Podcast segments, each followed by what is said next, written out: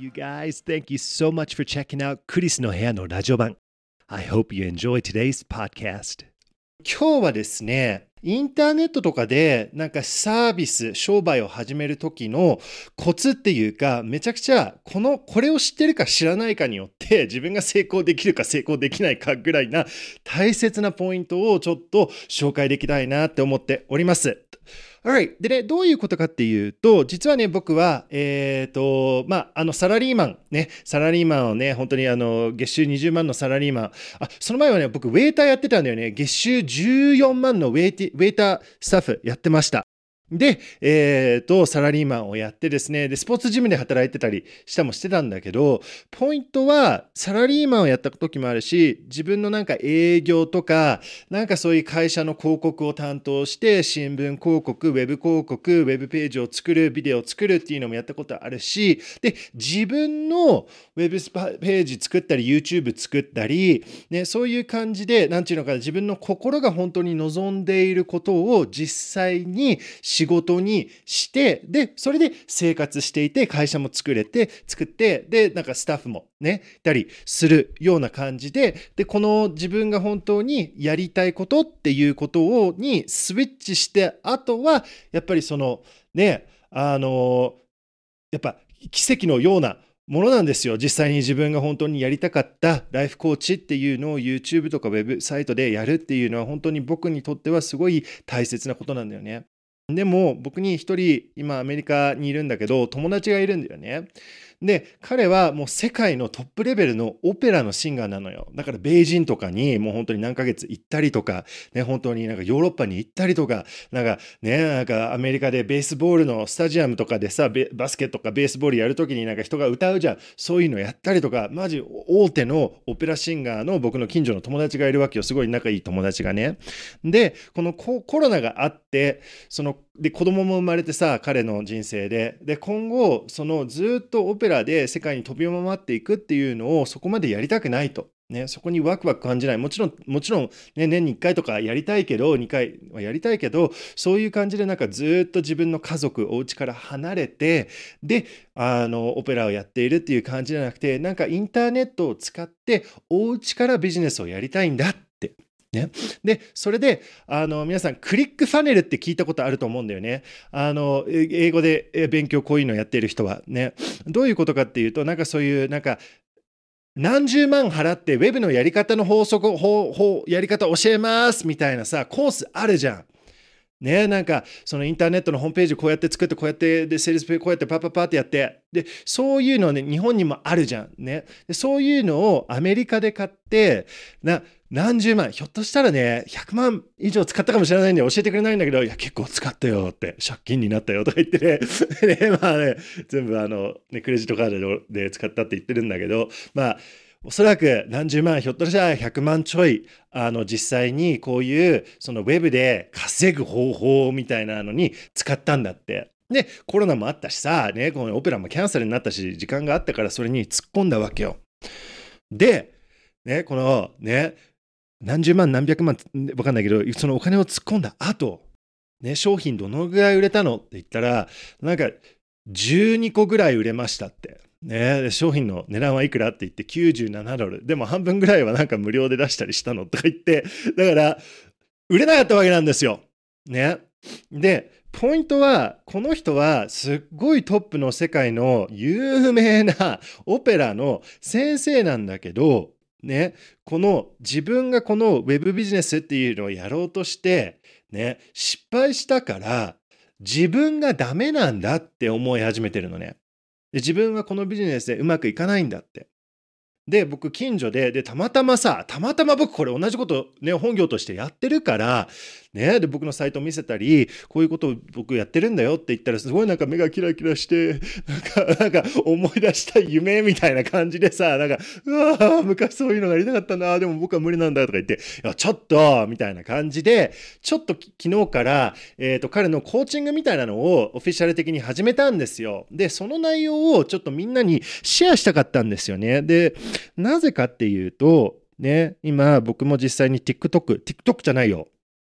クラブハウス、ね、クラブハウス見てます。今、女性の活躍がすごい上がってるのね。ね、女性が本当に自分がやりたかったことを仕事をやっていくっていう女性たちがめっちゃ増えているんですよ。ね、でここでちょっと女性と男性の違いっていうのをねなんか話したいんだけど、ね、日本の場合はね僕がこの本当にプロの、ね、なんかライフコーチっていう感じでこういう自分のビジョンを現実にするっていうお手伝いをやっている中で見たことがあるのは女性は結構すごいのよ。僕ね、こういうことを言うと怒られるから、ちょっと本当にね、1分で、1分でこの話を終わらせるね、ちょっとタイマーつければ、ね、1分で終わらせるするよ。はい。OK。どういうことかっていうと、ね、普通の場合は男性はなんか朝から夜までずっとサラリーマンやってる方たちが多いのね。で特に20代とか30代になるとそのね、あの上司が言ってることをやらないといけない会社が言ってる通りにやらないといけないって自分はこういうのやりたいんだけどって思うんだけど実際にサラリーマンになっているからそれをやる時間がないっていうかそのやる時間が短いんだよね。で家帰ってきたら疲れるわけよ。でもね主婦の方とかっていうのは意外とそのちょこっとここに30分あるとここに40分45分あるみたいな感じでちょっと時間をなんか見つけることができてでなんか毎日会社に行ってるっていう方だと、いや、そんなの無理だよって他の人が思ってるから、それ会社の迷惑だよとか言ってくるけど、ね、なんかそういうなんか可能性をもっと感じられるんじゃないかな。そのぐらいです。うん。でもこれ必ずじゃないよ。必ずじゃないよ。もちろん女性でサラリー分マンやってて、会社の通りにやらないといけないっていう、こういうジレンマに入っちゃってるとか、そういうのもあるので、まあまあ、1分高く、ちょっと長かったね。はい。まあそういうことなのよ。で、ポイントはね、本当に、本当に3つの柱っていうのがあるのね。これは特にオンラインビジネス、ね、YouTuber になりたい、歌手はわからない。YouTuber になりたい、ね、オンラインを使って自分のビジネスをやっていきたい。まだやったことがないんだけど、または自分のビジネス、ね、例えば手作りのアクセサリーを作ったりとか、なんかのコーチングをやったりとか、占いとか、ね、マッサージとかわかんないけど、ね、そういう、まあ一応歌手もそうだよね。そういう面で考えると、歌を歌うっていう。で、でポイントはここなんですよ。まずこの3つの3本柱っていうのがあると思うんですよ。本当に。で、他にも柱あると思うんだけど、こういうビジネスをやっていくときに3つの柱があるのね。で、1つが、僕が言っているのは、テクニカルなこと。ね、1つの柱はテクニカルなことっていうのがあるんですよね。で、どういうことかっていうと、テクニカルなことっていうのは、例えばウェブで商売やりたいんだったら、お商売をさやりたいんだったら、ウェブサイトの使い方を知らないといけないんだよね。じゃあ、ウェブサイトは Amazon あるの？楽天あるの？いろん、自分のあるのとか、ね、じゃあブログやるんだったらノート使うの？とか、自分の WordPress 使うの？って、こういうテクニカルなことは実際に知らないといけないよね。YouTube だったらカメラの使い方とか、そういうのがあるわけなんですよ。ね、でまたその商売するときにストライプを使うのか PayPal 使うのかどういうサービスあのお金のサービスにつなげるのか、ね、そういうまたあの税金払わないといけないとかこういう、ね、こういうテクニカルなことっていうのがあるんですよね。ねでもう一つあるのはこれ大きいよ役に立つ法則っていうのがあるんですよ。ね役に立つ法則なんですよ。これは法則なんですよ。もう一回、もう一回言わせてください。ね、このビジネスをやりたいんだったら、ね、あなたのハートビジネスっていうのをやりたいんだったら、ね、誰かの役に立たないといけないっていう法律、法則があるんです。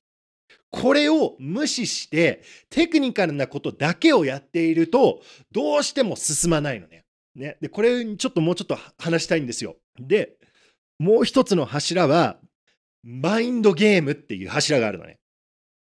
マインドゲームっていう柱があるんですよ。ね。で、これどういうことかっていうと、ね、一つは、現実的に考えないといけないのね。現実的に考えないといけないわけよ。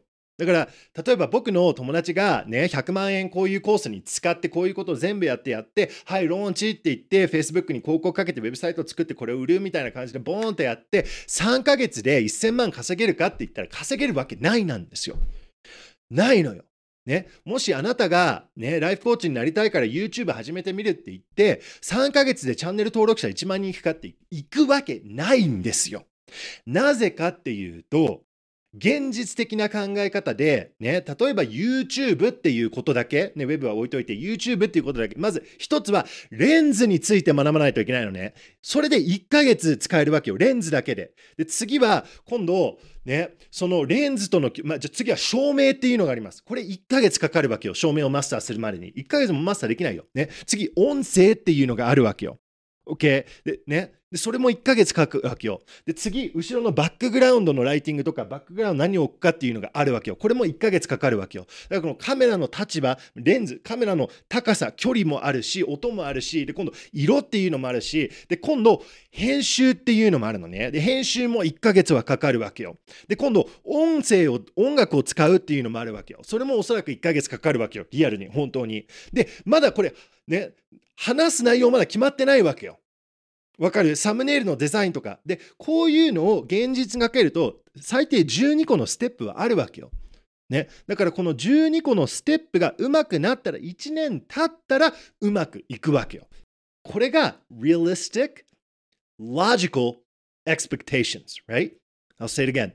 realistic, 現実的、logical, 論理的、expectation 求められる結果だよね。求められることっていう、expectation。ね、現実的で論理的っていうのが求められてるよねって。これをずれると自分のマインドが壊れちゃうのよ。ね、マインドが壊れちゃうのよ。なので、この3つの柱があると。一つはテクニカルなこと。ね、テクニカルスタッフ。もう一つは、覚えてる？誰かの役に立たないといけないっていうこと。もう一つはマインドゲームなんだよね。ねで、これね、ちょっと、あと、今何分話してるかな。あと5分ぐらいで、これ本当に、あの、これを知らないと、潰れるのよ。もう一回ね、ここのバランスっていうのを知らないと、マジ普通の人がね、こういうオンラインビジネスとか、なんかそのやりたいことで生きていけるなんてやったら、潰れちゃうって。無理だって。今の学校の、普通の学校の教育、わかる？大学とか？大学なんて、何でしょう、このドローンの、ドローンのエンジニアの作り方を教えてくれるけど、じゃあどうやったらそれをね、ビジネスで成功するのか、どうやってそのメンタリティをキープするのかとか、そういうことを教えてくれないわけよ。どうやってその自分の考え事を現実に変えていくかって。ね。で、みんなそれや知らないわけよ、普通の人は。ね、会社、会社行って言われたことをやるっていうのが、それ、それが正しいんだよっていうことを教わっているから、自分のこのハートが求めていることを、ちょっとずつ時間を現実的にマニフェストしていく、変えていくっていうのを学んでないわけよね。で、何を僕たちはいつも学んでいるかっていうと、ちょっとうまくいかないと、あ、俺がダメなんだって。ね、ちょっと英語のアクセントができないと、えー、おい、青木くんお前英語下手だなって言って、もう一生青木くんは英語話せなくなっちゃうわけよ。ね、なんか、なんか子供の時に青木くんの点数が悪かったら、おい、青木お前本当に数学下手だなって言われたら、もう青木くん自分本当に下手なんだって思っちゃうわけよ。だから、ちょっと自分がこういうことをやってみようって思って、ちょっとの壁に当たってつまずくだけで自分がダメなんだってか思っちゃうわけよ。ね。で、この、正直言いますけど、この道っていうのは、蝶々の道なんですよ。蝶々の道なんですよ。ね、蝶々って蝶々になる前に虫になったが葉っぱの下に入ってくるくるくるくる回ってさそこから出ていって蝶々に変わっていくでしょあなたの本当のあなたっていうのと変わっていく作業をこれからやっていくんですよ。ね。でそのアフターエフェクトがビジネスなのよ。何をやるかっていうと、あなたが変わっていく、あなたを変えていくっていうのをやっていくの。で、それができると、その結果としてビジネスっていうのがついているの。ね。で、ここが、これが mind game なんですよ。ね、一つ、三つの柱があるよって言って、 mind game っていうのはあるよって、これが一つの mind game なのよ。ね、これ深いんですよ。深いっていうか、すごい、あの、いいことなんだよ。で、ね、でちょっともう一つね、今、えーと、本当にこのビデオ撮る前に僕、あの Slack でさ、友達、あのチーム、日本のメンバーと話してたんだけど、彼女も言ってたんだけど、普通、こういうビジネスやろうとするとき、例えばこの100万円のコースとかね、30万のコースとか、で、マジ本当に200万とか300万のコースあるからね、全然。ね、そういうところに入ると、なんか、普通の場合はね、いや、わかんないよ。いいいい先生もいるけど、おそらく普通の場合は特に Facebook の広告とかそういう感じでかかってフックされて入ると、ね、あなたもお金持ちになれますっていうか、あなたもやっとこの無限の金っていうのが届くよって。みたいな、ちょっとなんかそういうなんか、あのね、ちょっとなんかランボギーニブンブン飛ばして六本木行ってチャバクラ行くみたいな、ちょっとそういう匂いがついてるわけよ。そこの、ね、その考え方でいくとさ、こういうことなんですよ。ね。例えば、こういうコースを買うと、OK、じゃあこういうふうにコピーライティングをやりましょう。まずキャッチのコピーを変えて、そこでフックして、でそこに自分のこういうことを手に入れることができるよっていう、バーンっていうのをインパクトを与えて、その後にストーリーを入れて、ストーリーで現実の話につなげて、そこでオファーを入れると。ね、でそのオファーを入れてそこに、えーと、アフターオファーみたいなのがねパッて入ってでここにこんな人がすごいんですみたいなのやると売れるよって売れるよっていう話なんですよ。それはテクニカルな法則なんですよ。これはテクニカルなことなんですよ。今僕が言ったのは。いわゆる？その3つの柱があるって言ったよね。一つはこのテクニカルなスタッフでもう一つは人の役に立たないといけないっていう法則とマインドゲームっていう柱がある。この3つをバランスをとってればうまくいくのよ。うまくいくんですよ。ね、絶対うまくいくのよ。マジ。ね。で、この、ね、あなたにこれ買ってください。これ、これやってる、こうやってるって言うと、ね、自分が、OK、これやればこれ稼げるんだなって思っちゃうんだけど、ね、それはただ単のテクニカルなスタッフで一つ忘れてる忘れてることがあるのよ。でこれを忘れないとみんなうまくいけるのね。みんなうまくいけるのよ。みんなこれ忘れちゃってんのよ。それは役に立つ法則っていうのがあるのよ。誰かの役に立たないといけないのよ。だからこうやってこうやって金買うだろうみたいなね、こうやってこれ入れてこれこのストーリー入れてこのインパクトやったら買うだろうじゃなくてあなたが何をやったらこの人のためになると思うんですかっていうことなのよ。それだけなのよ。で、前それやってた人たちが、ね、そういうのを勉強したらこういう形になってたっていうことなのよ。だこういう形を目指すんじゃなくて、それをもちろん参考として使ってください。ね。でもそのテクニカルこのことをやったらあなたが成功するっていうことじゃないんですよ。あなたが人を手伝い始めたらあなたが成功するんですよ。ね、あなたがこの通りにコピー書いてこれやってこのキャッチコピーやってこれやってこういうふうに値段つけたらあなたが成功したってそれは嘘なんですよ。あなたがどのように人をサービス、手伝う、役に立つことができるのかって。で、この時忘れちゃいけないのは、あなたも自分の役に立ってないといけないのよ。僕もよくやりがちなのは、値段をすっごい安くやっちゃうとか、無料でやっちゃうとか。頑張っての、もう一生懸命やってるんだけど、お金のブロック、お金のブロックはまた話そうね。お金のブロックはまた話そうね。これもし、うん、それまた別の時に話そう。でもこの僕はお金のブロックあったりとか、ね、その迷惑かけたくないとか、その人を困らせたくないとか、その人を痛く痛くさせたくないとか、嫌われたくないとか、お金を取ると嫌われると思うからって。ね、いろいろで、そお金をもらえもらわないわけよ、私。無料でやっちゃうわけよ。激安やっちゃったりするわけよ。そうすると自分のためにもなってないの。自分の higher self、自分の本当の true self、本当の自分っていうイメージがあって、で、その自分に合うエネルギーじゃなくて、その自分に合うそのエネルギーより下のエネルギーでお金が入ってきてるから、自分と合ってないから自分にも嘘ついているわけなんですよ。自分にも嘘ついちゃってるわけよ。で、その法則っていうのは、嘘ついちゃいかんのよ。このビジネスっていうのはごまかしなんですよ。このビジネスっていうのはごまかしなんですよ。何を本当にやっていくかっていうと、あなたが蝶々のように本当のあなたに戻っていくっていうことをやるんですよ。それなんですよ。で、どこまでそれビジネスそこにくっつけるのかって、それはあなたの自由なんですよ。でもその一番大切なことを忘れちゃいけないのよ。それを忘れるとどうなるかっていうと、この、こうやったら儲かれるんだ、みたいな自分の夢を持って、この方法でやって、よし、じゃあこれでもうちょっとこれ買っていこう。じゃあこの30万のこのパッケージも買ってこれでやってみようって言って、うわーってやってお金いっぱい使って広告書いて一生懸命頑張ったんだけど、誰も何にも買わない。誰も買わない。売れない。自分がダメなんだ。私には web ビジネスっていうのができないんだ。恥ずかしい。畜生。その、そのエネルギーが自分にふさわしくない。畜生、俺はダメなんだっていうのはあなたに合ってないんですよ。私はダメなんだっていうエネルギー、考え方、そのバイブレーション、そのラジオ局のフリクエンシー、そのエネルギーはあなたに合ってないんですよ。そのエネルギーがあなたに来ているって思ったら自分でちゃうやんって。ちゃうやんってできるようにしないといけないの。これがもう一本の柱でしょ？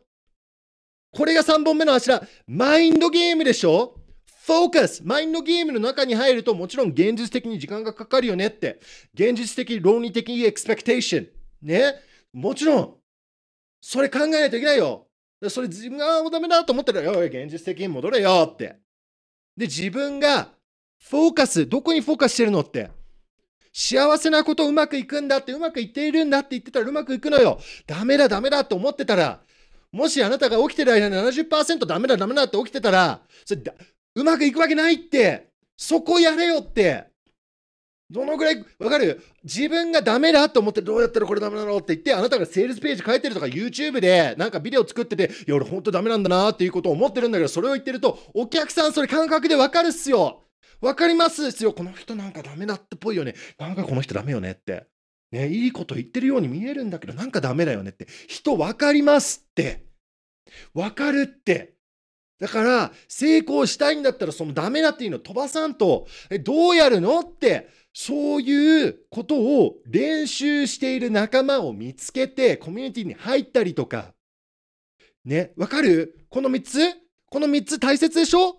どうやってウェブで商品売るの？そのやり、テクニカルなスタッフ学ばないといけない。どうやって YouTube やるの？それ学ばないといけない。どうやって歌手になるの？それ学ばないといけない。どうやってビジネスやるの？それ学ばないといけない。じゃああなたができるかできないかじゃなくて、それ学ぶだけなんですよ。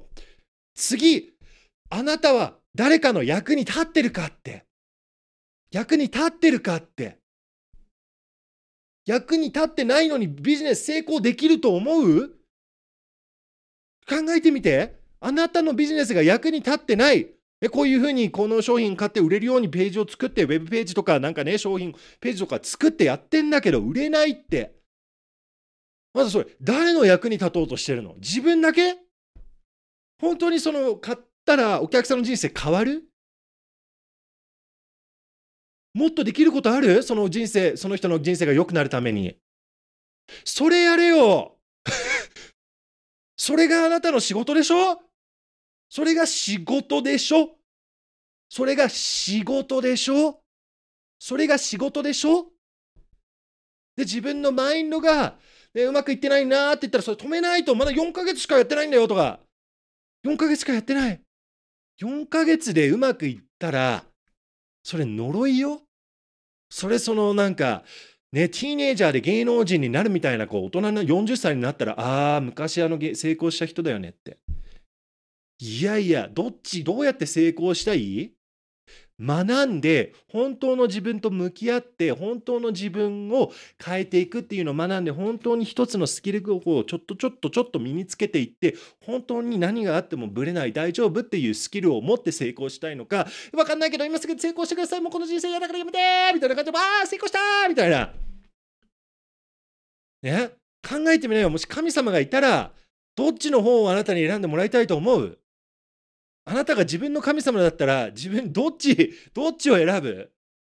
マインドゲームなんですよ。マインドゲームなのよ。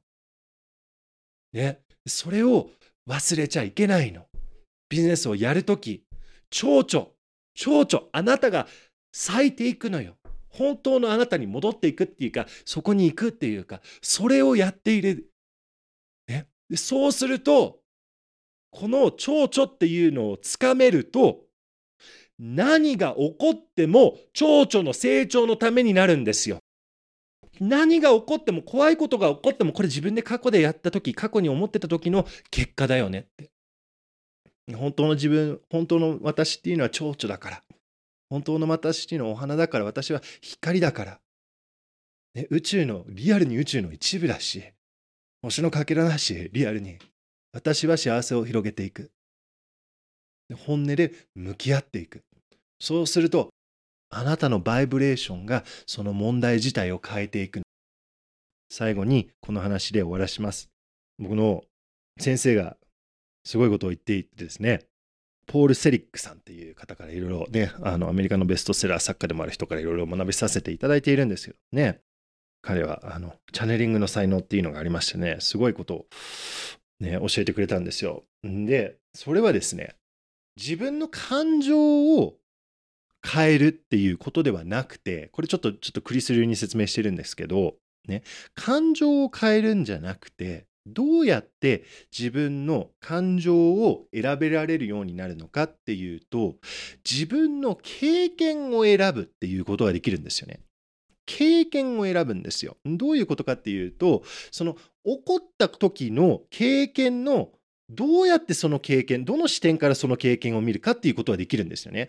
例えば僕が本当にグレー企業で辛くてサラリーマンやっててもこんな人生無理って、こんな辛いことを誰にも経験してもらいたいないって思ったから僕は今の仕事にたどり着いたんですよね。で、実際にそれを経験している時は、その経験はもう人生で一番辛かったことなんですよ。でも、今の視点、今の自分、10年後とか何年か分かんないの、十数年後の自分から見ると、ね、その経験は宝なんですよね。ね。なので、この感情を変えるっていうのはマインドフルネスとか言ってすっげえ難しいことなんですよ。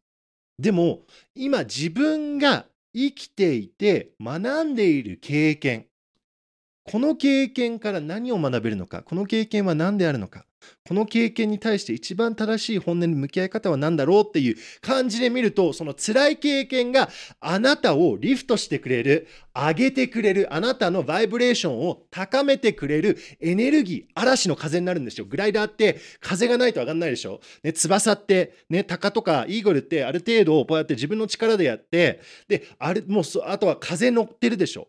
問題も風、エネルギーだから、その自分の経験をどう変えていくのかって。で、最後に、ね、自分自身が何者なのか。本当は自分をこうやって人の役に立ちたいんだって。私はそう願っているこの宇宙の一部であって、でこの私は宇宙の一部なんだけど、この宇宙っていうフォースにつながっていると。私の心の自然の状態っていうのは、私が自分作ったものない。自分で作ってないからね、自分で。生まれてきてるから宇宙の一部だからね、あなたの体とか骨とか、ね、あなたの脳も宇宙の一部だからね。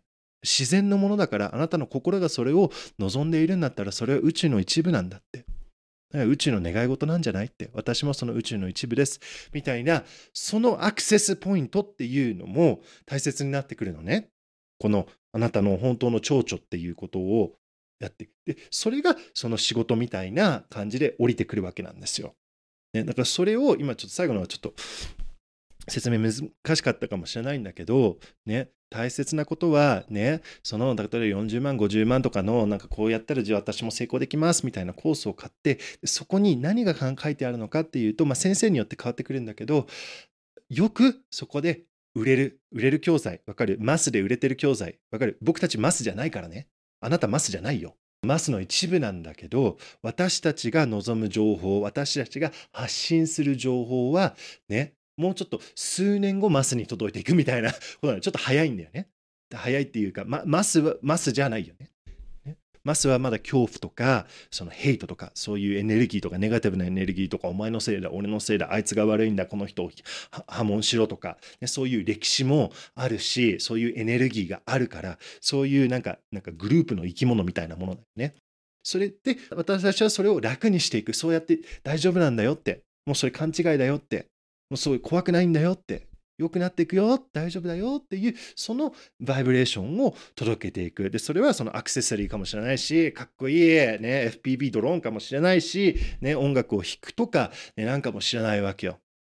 ね、で、そのエネルギーのエクスチェンジとして、で、本当にそれを誰かのためになる、自分のためにもなっているっていう形で、マインドゲームを続けて、で、テクニカルなスタッフも学んでいくと、ね、あなたが蝶々になるのは失敗できないわけよ。